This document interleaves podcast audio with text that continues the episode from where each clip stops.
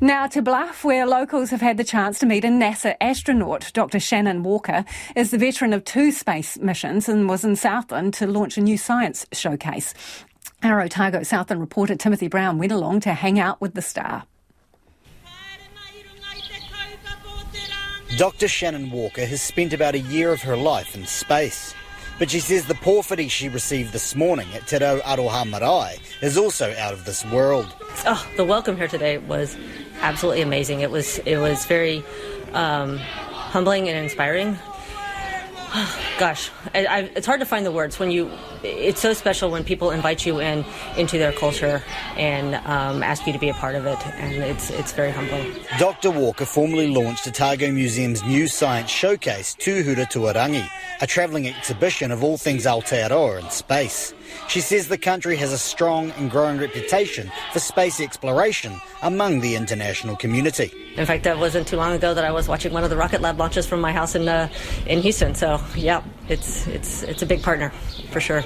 And as someone who worked in one of the most common dream jobs among children, she's also an ambassador for what's possible with hard work. We're not looking, oh, you have to be this one thing to be an astronaut because there's so much involved in spaceflight these days that. Uh, pretty much, if you are in the science and technology field, you're going to be qualified to be an astronaut. Tuhura Otago Museum's Senior Science Engagement Coordinator, Dr. Andrew Mills, says bringing Dr. Walker to the lower south is a huge coup for the museum and the science showcase. She is an inspiration to the, the tamariki of, of Aotearoa, um, to be able to see her as someone that has actually been to space, someone that's looked down at New Zealand from above. And some of the pupils of Bluff School, like Slade Lesk, were a little starstruck by their guest.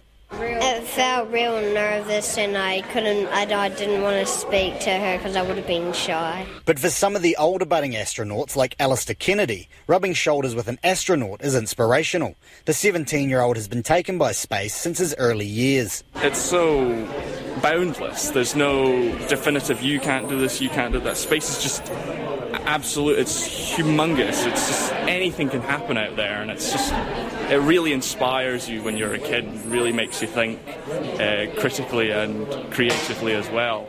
Over the next few days, Dr. Walker will be speaking to students around Otago and Southland. She'll be spreading her message that they don't have to stay grounded because the universe is their oyster.